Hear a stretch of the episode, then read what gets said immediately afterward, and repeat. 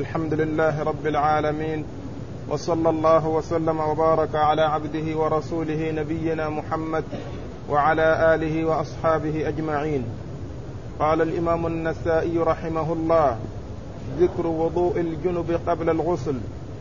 وقال: أخبرنا قتيبة عن مالك عن هشام بن عروة عن أبيه عن عائشة رضي الله عنها أنها قالت: إن النبي صلى الله عليه وسلم كان إذا اغتسل من الجنابة بدأ فغسل يديه، ثم توضأ كما يتوضأ للصلاة، ثم يدخل أصابعه الماء فيخلل بها أصول شعره، ثم يصب على رأسه ثلاث غرف، ثم يفيض الماء على جسده كله.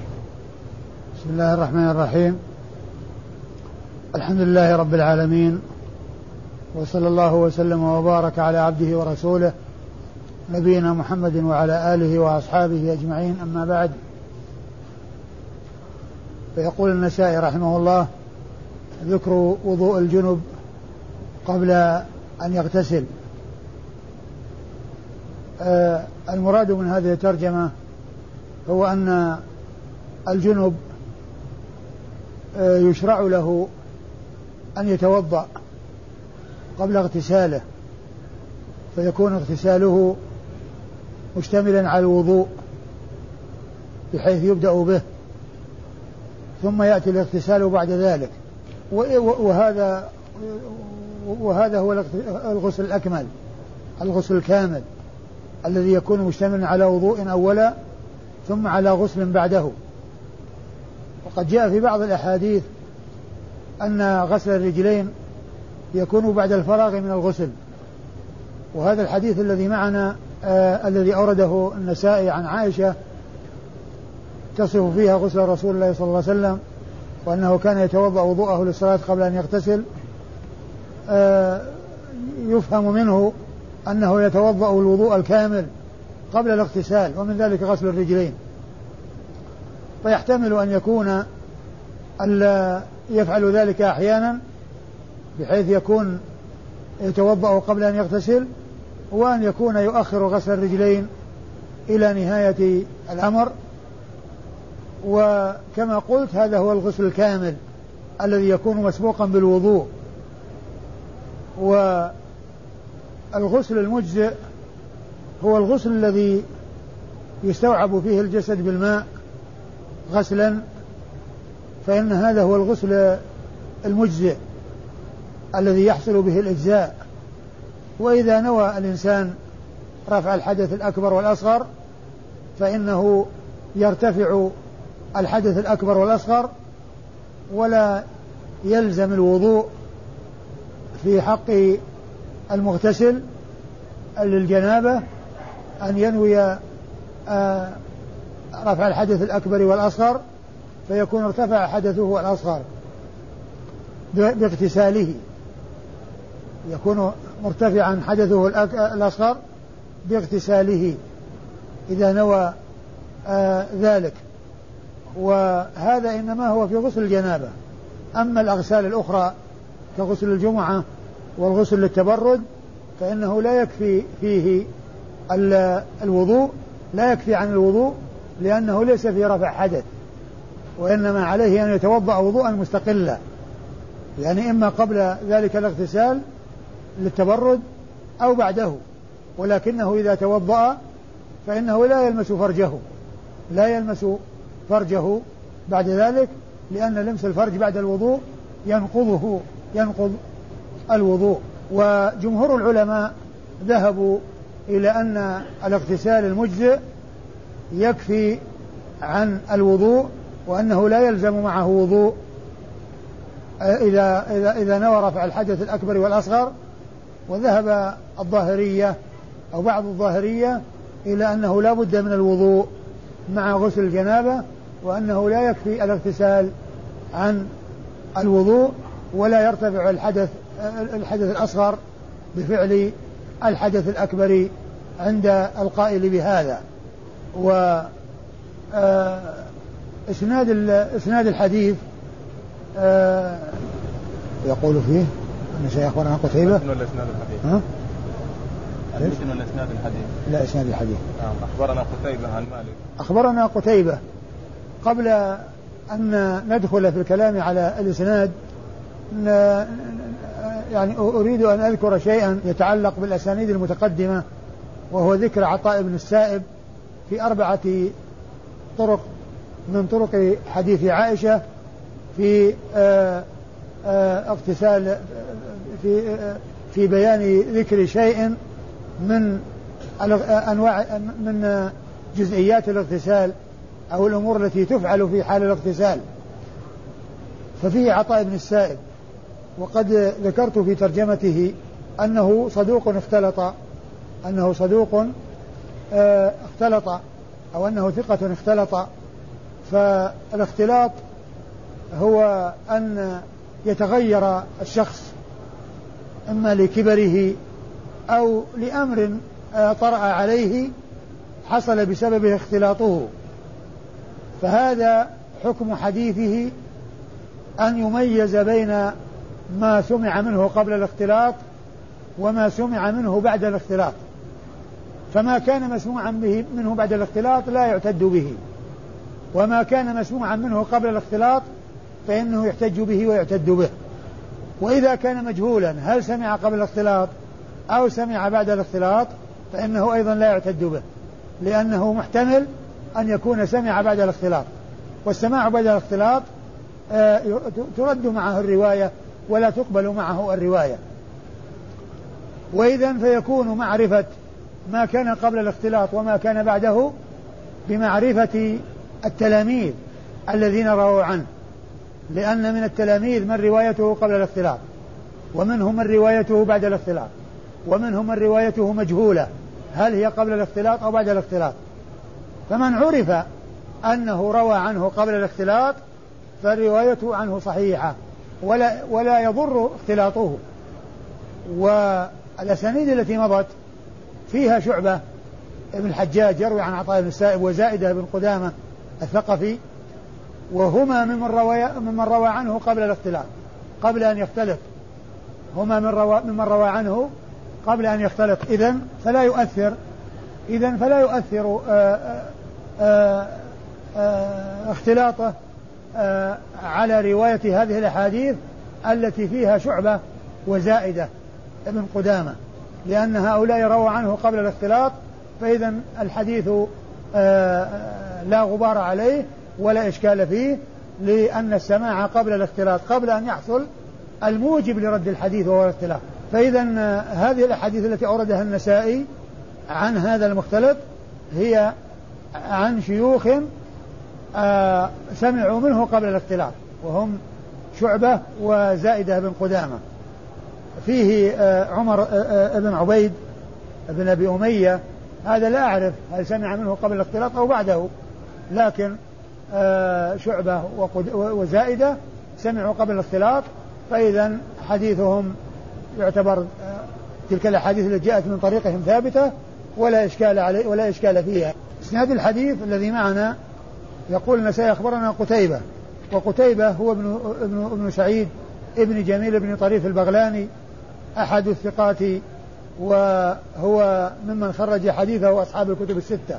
عن عن مالك عن مالك ابن أنس إمام دار الهجرة المحدث الفقيه العلم المشهور صاحب المذهب المعروف، وحديثه عند أصحاب الكتب الستة. عن هشام بن عروة عن هشام بن عروة بن الزبير، وهو ثقة خرج حديثه أصحاب الكتب الستة. عن أبيه عروة بن الزبير بن العوام، وهو أحد الفقهاء السبعة، وهو ثقة حديثه عند أصحاب الكتب الستة. يروي عن خالته عائشة أم المؤمنين، وقد مر ذكرها كثيرا، وحديثه عند أصحاب الكتب الستة. وإذن فرجال الإسناد أو رواة الإسناد كلهم حديثهم عند أصحاب الكتب الستة، حديثهم خرجه أصحاب الكتب الستة، وهم آه الذين هم دون الصحابية هم ثقات، يعني من أهل الثقة والعدالة. وأما الصحابة كما عرفنا لا يحتاج إلى أن يذكر عن الواحد منهم وصفه بأنه ثقة، لأن وصف الصحبة لا يعدله شيء، ولا يحتاج ولا يحتاج أن يضاف إلى أن يضاف إليه شيء. ولا يحتاج إلى أن يضاف إليه شيء للتوثيق، لأنهم عدول بتعديل الله عز وجل لهم وتعديل رسوله صلوات الله وسلامه وبركاته عليه لصحبه الكرام رضي الله تعالى عنهم وأرضاهم. آه وش المتن؟ عن عائشة رضي الله عنها أنها قالت إن النبي صلى الله عليه وسلم كان إذا اغتسل من الجنابة بدأ فغسل يديه ثم توضأ كما يتوضأ للصلاة، ثم يدخل أصابعه الماء فيخلل بها أصول شعره، ثم يصب على رأسه ثلاث غرف، ثم يفيض الماء على جسده كله. ومقصود الحديث المقصود من الحديث قوله يتوضأ وضوءه للصلاة، يعني يتوضأ قبل أن يغتسل وضوءه للصلاة، هذا هو مقصود من إرادة الحديث، وهو دال على ما ترجم له المصنف لأنه صريح في ذلك، وكما قلت محتمل أن يكون يتوضأ وضوءا كاملا، ويحتمل أن يكون يتوضأ وضوءا يبقى معه الرجلان أو يبقى منه الرجلان غسل الرجلين، ويكون ذلك بعد الفراغ من الغسل. فما جاء على هذا على هذا على على هذا المنوال وما جاء على غيره يحمل على أنه يفعل أحيانا هكذا وأحيانا هكذا. وفيه أيضا غسل اليدين قبل قبل إدخالهما في الإناء، وهو ما دلت عليه التراجم السابقة، وهذه الترجمة أيضا مشتملة على ذلك.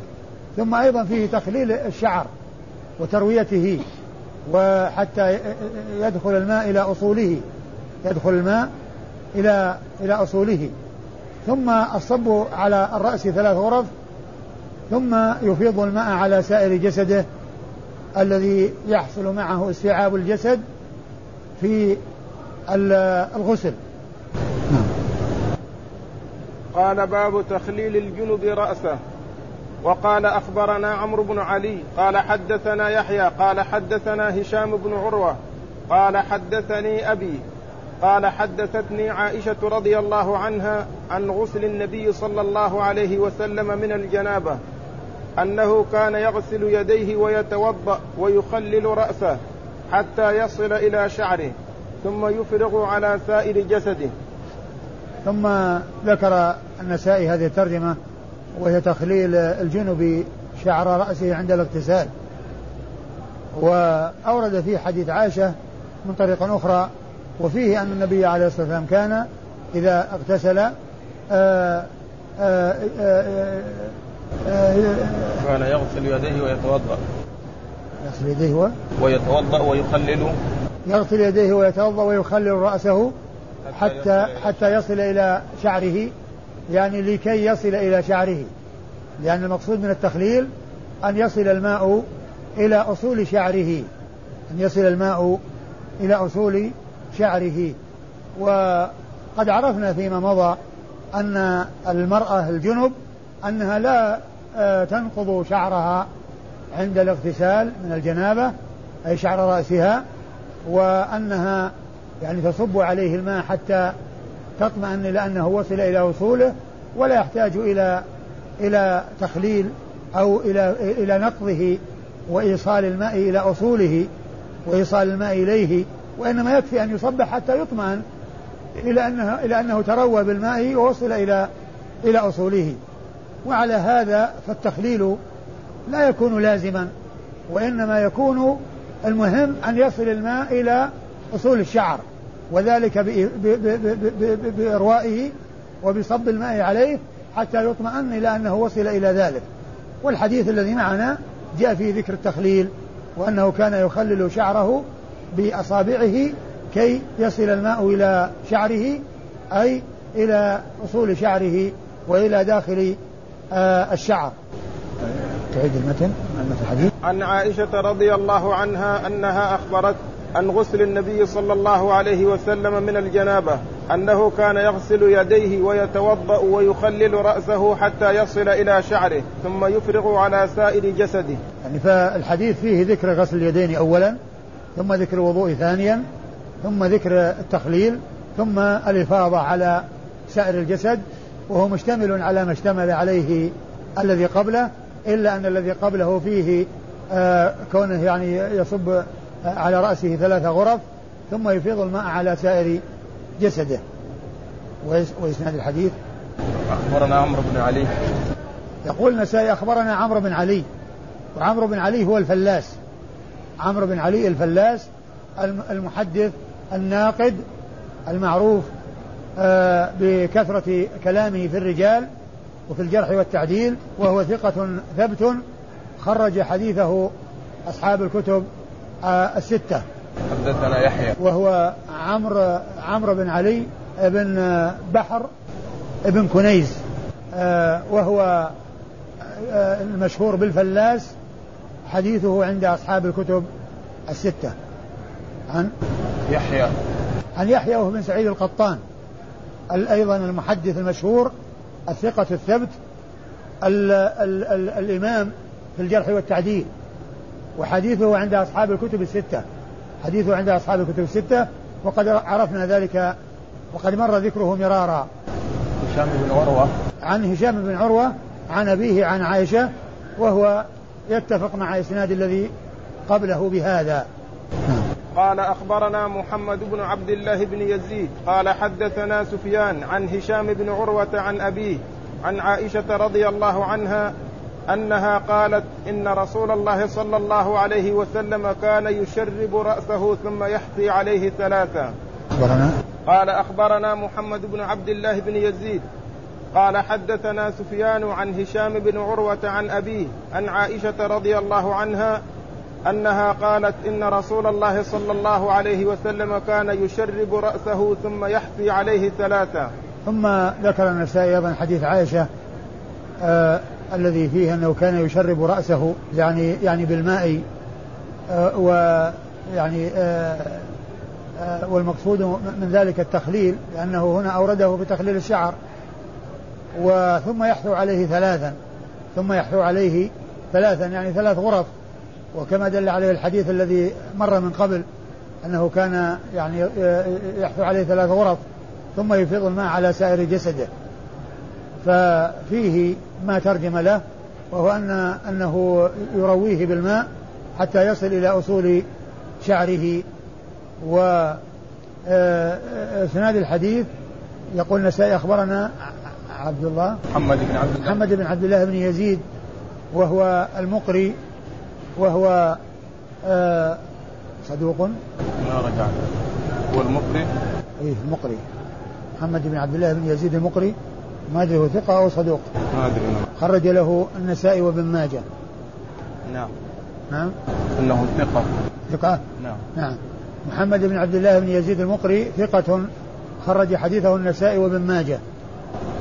عن قال حدثنا سفيان حدثنا سفيان وهنا غير منسوب، وهو سفيان بن عيينة وهو سفيان بن عيينة لأن محمد بن عبد الله بن محمد بن عبد محمد بن عبد الله بن يزيد المقري روى عن سفيان بن عيينة، ذكر في ترجمته أنه روى عن ابن عيينة عن عن هشام بن عروة عن هشام بن عروة وعند ذلك يتحد مع الإسناد السابق.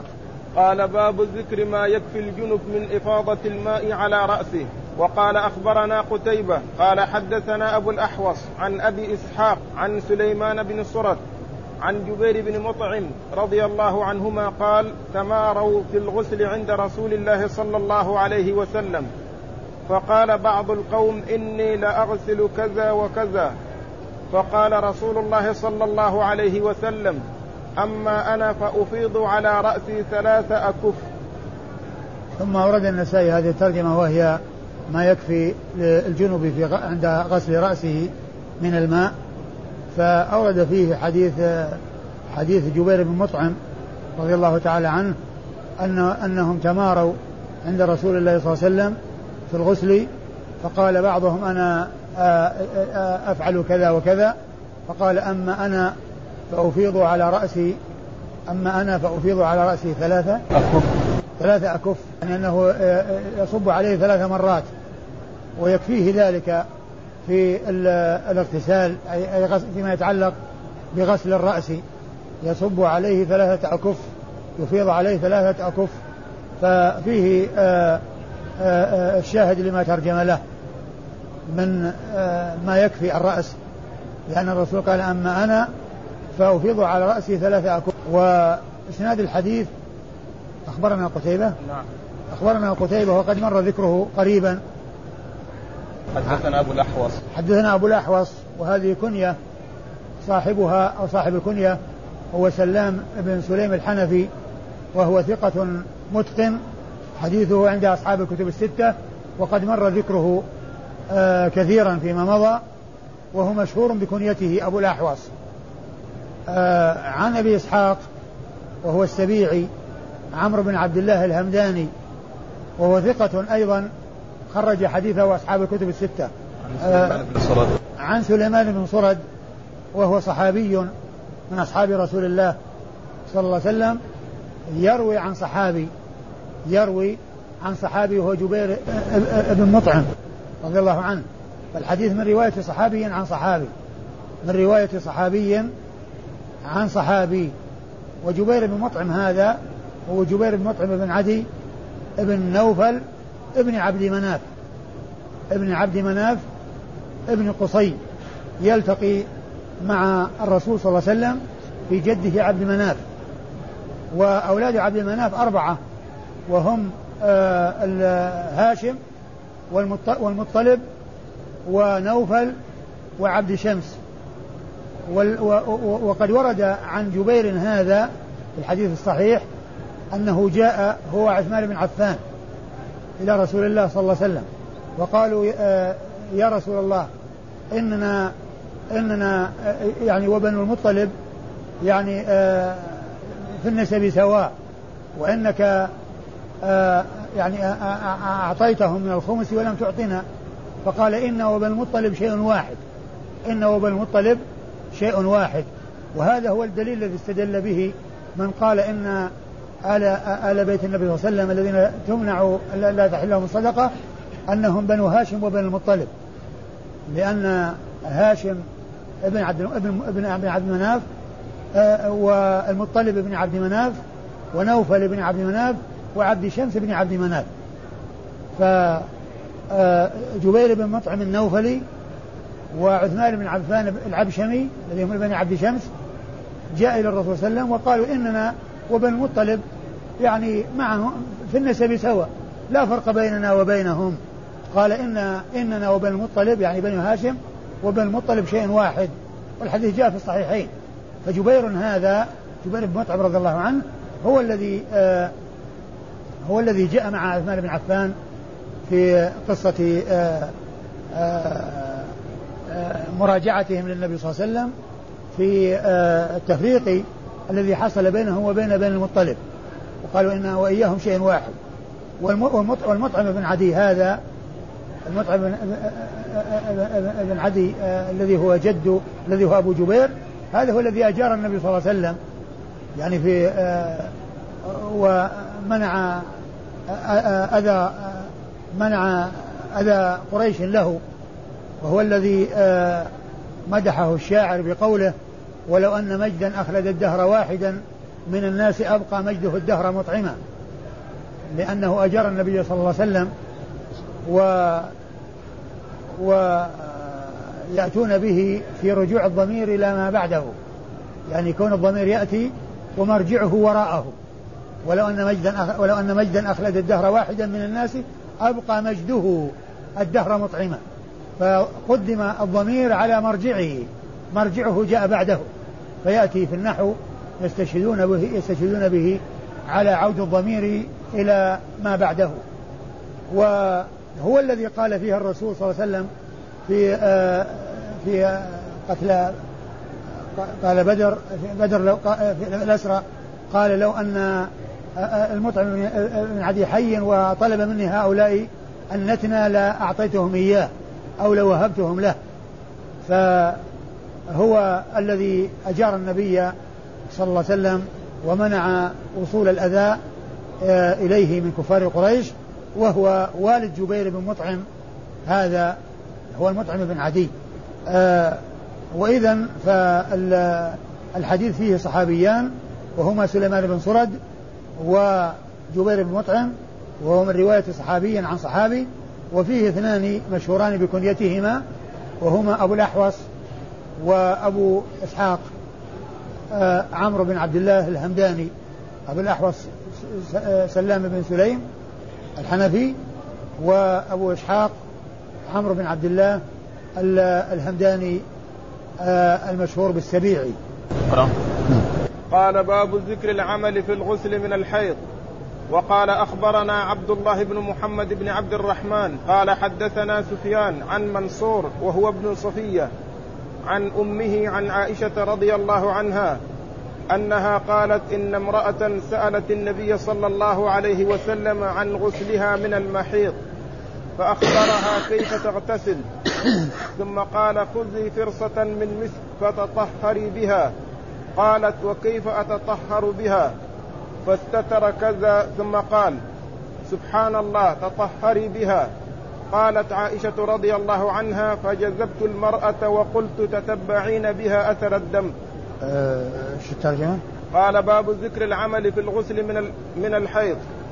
يقول النسائي: باب ذكر العمل في الغسل من الحيض، يعني آه ذكر شيء مع الغسل، لأن فيه ذكر الغسل وفيه ذكر شيء مع الغسل في آه مكان آه الحيض، التنظيف والتطهير لمكان الحيض. أورد فيه النسائي حديث عائشة رضي الله تعالى عنها أن امرأة جاءت إلى النبي صلى الله عليه وسلم وقالت: يا رسول الله، كيف أعمل بالاغتسال من الحيض؟ فقالها. قالت: كيف أتطهر بها؟ فقال، فاستتر يعني آآ آآ سكت أو أو طأطأ رأسه، يعني لأن هذا شيء يستحيى منه وأن يتكلم معه في حق النساء، يعني هو ذكر الفرج وأنها تعمل في فرجها كذا. فقال: سبحان الله، تطهري بها، سبحان الله، تعجب، فتطهري. ففهمت عائشة يعني أنه لا يريد أن أن يتكلم بشيء يعني وراء هذا اللفظ الذي كنا به عن ذكر الفرج واستعمال الفرج استعمالها في الفرج، فجذبتها إليها وقالت: تتبعي بها أثر الدم الذي هو الفرج، تتبعي بها أثر الدم الذي هو الفرج. فالحديث دال على على الاغتسال، ودال على هذا العمل مع الاغتسال الذي هو أنها تأخذ فرصة، وهي قطعة من من صوف من أو جلد أو أو قطن أو جلد فيه صوف، فتتبع بها أثر الدم. وقيل أن من مسكن أن المراد من ذلك الجلد، يعني مسكن الذي هو الجلد، والمسك هو الجلد يعني قطعة من الجلد. وقيل أن المقصود من ذلك أنها قطعة فيها مسك والطيب، يعني معها طيب حتى يعني تكون الرائحة الكريهة التي كانت من آثار الحيض يأتي ما يعقبها وهو الرائحة الطيبة.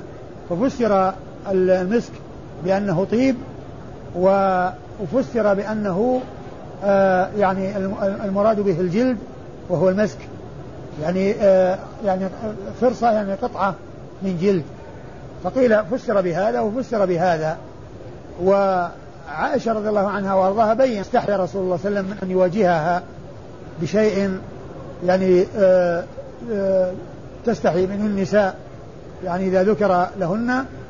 فعند ذلك فهمت عائشة رضي الله تعالى عنها وارضاها ما يريده الرسول صلى الله عليه وسلم، وأنه لا يريد أن يتكلم معها بشيء أكثر من هذا. فوضحت لها وقالت: تتبعي به أثر الدم، يعني الفرج، تتبعي به أثر الدم الذي هو الفرج.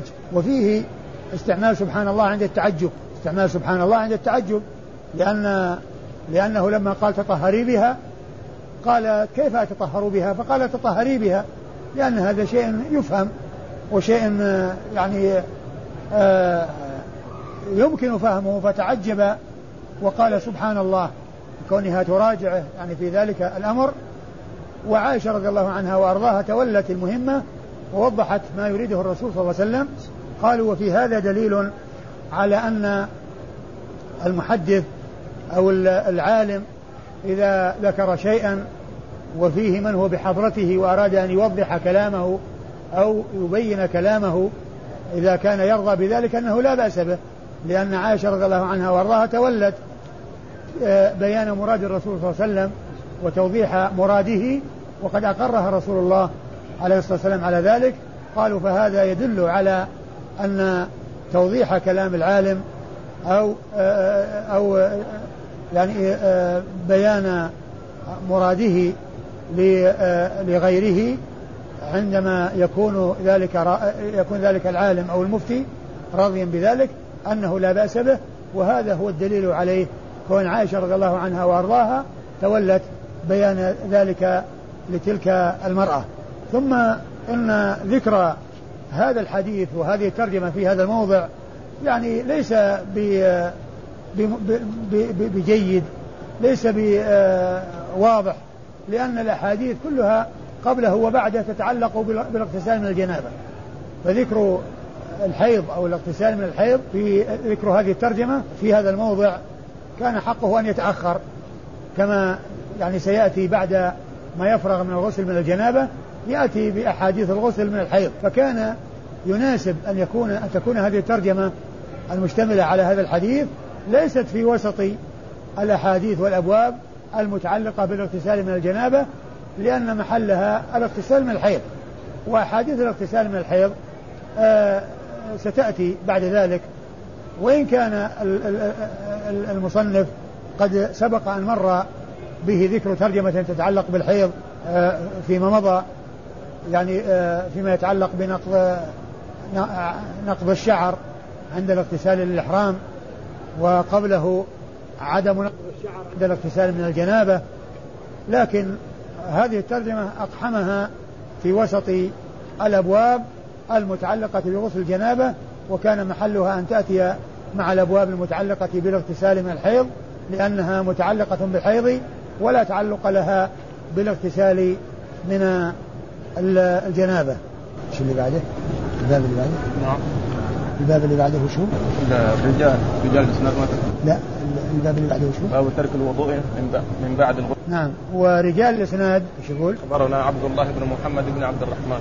أخبرنا عبد الله عبد الله بن ابن محمد ابن عبد الرحمن عبد الله بن ابن عبد الرحمن وعبد الله بن محمد بن عبد الرحمن قال عنه الحافظ في التقريب إنه صدوق صدوق الذي قال من خرج له مسلم والأربعة صدوق خرج له مسلم والأربعة عبد الرحمن عبد الله بن عبد الله بن محمد بن عبد الرحمن ابن الميسور ابن الميسور ابن محرمة ها ابن المسور ابن محرمة لا مش المسور نعم عندنا ابن محرمة ابن محرمة الزهري البصري الزهري ايه ما في غير واحد شخص عندك في الترجمة هكذا ايه ابن المسور ابن المسور ابن المسور هكذا عندي ايه ابن المسور ابن المحرمة ايه ما ادري ما في غير هذا ايه لا بس كلمة ال...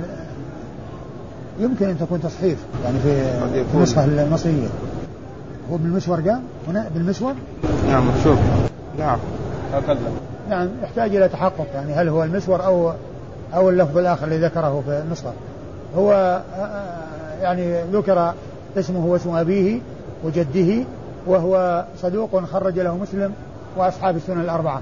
أيوة. قال حدثنا سفيان. حدثنا سفيان وهو بن عيينة.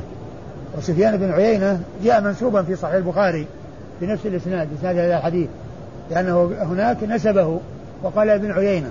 فإذا هذا المهمل هنا جاء مبينا في صحيح البخاري وأنه سفيان بن عيينة. وليس سفيان الثوري عن, عن منصور وهو ابن عن منصور وهو ابن صفية وهو منصور بن ابن عبد الرحمن وهو منصور بن عبد الرحمن ال ال ال الحجبي ال العبدري من بني عبد الدار ومن ومن أهل حجابة البيت و وهو ثقة خرج حديثه وأصحاب الكتب إلا الترمذي خرج حديثه وأصحاب الكتب إلا الترمذي يروي عن أمه صفية بنت شيبة صفية بنت شيبة ابن عثمان بن أبي طلحة العبدرية من بني عبد الدار من بني عبد الدار وهم أهل حجابة الكعبة وسدانة الكعبة والذين فيهم السدانة والحجابة واختلف في صحبتها من العلماء من قال إنها صحابية وأنها سمعت رسول الله صلى الله عليه وسلم ومنهم من قال إنها غير صحابية وتروي عن عائشة، فعلى هذا فهو رواية صحابية عن صحابية على القول بأنها صحابية. نعم. وعائشة تقدم ذكرها كثيرا، والله تعالى أعلم، وصلى الله وسلم وبارك على عبده ورسوله نبينا محمد وعلى آله وأصحابه أجمعين.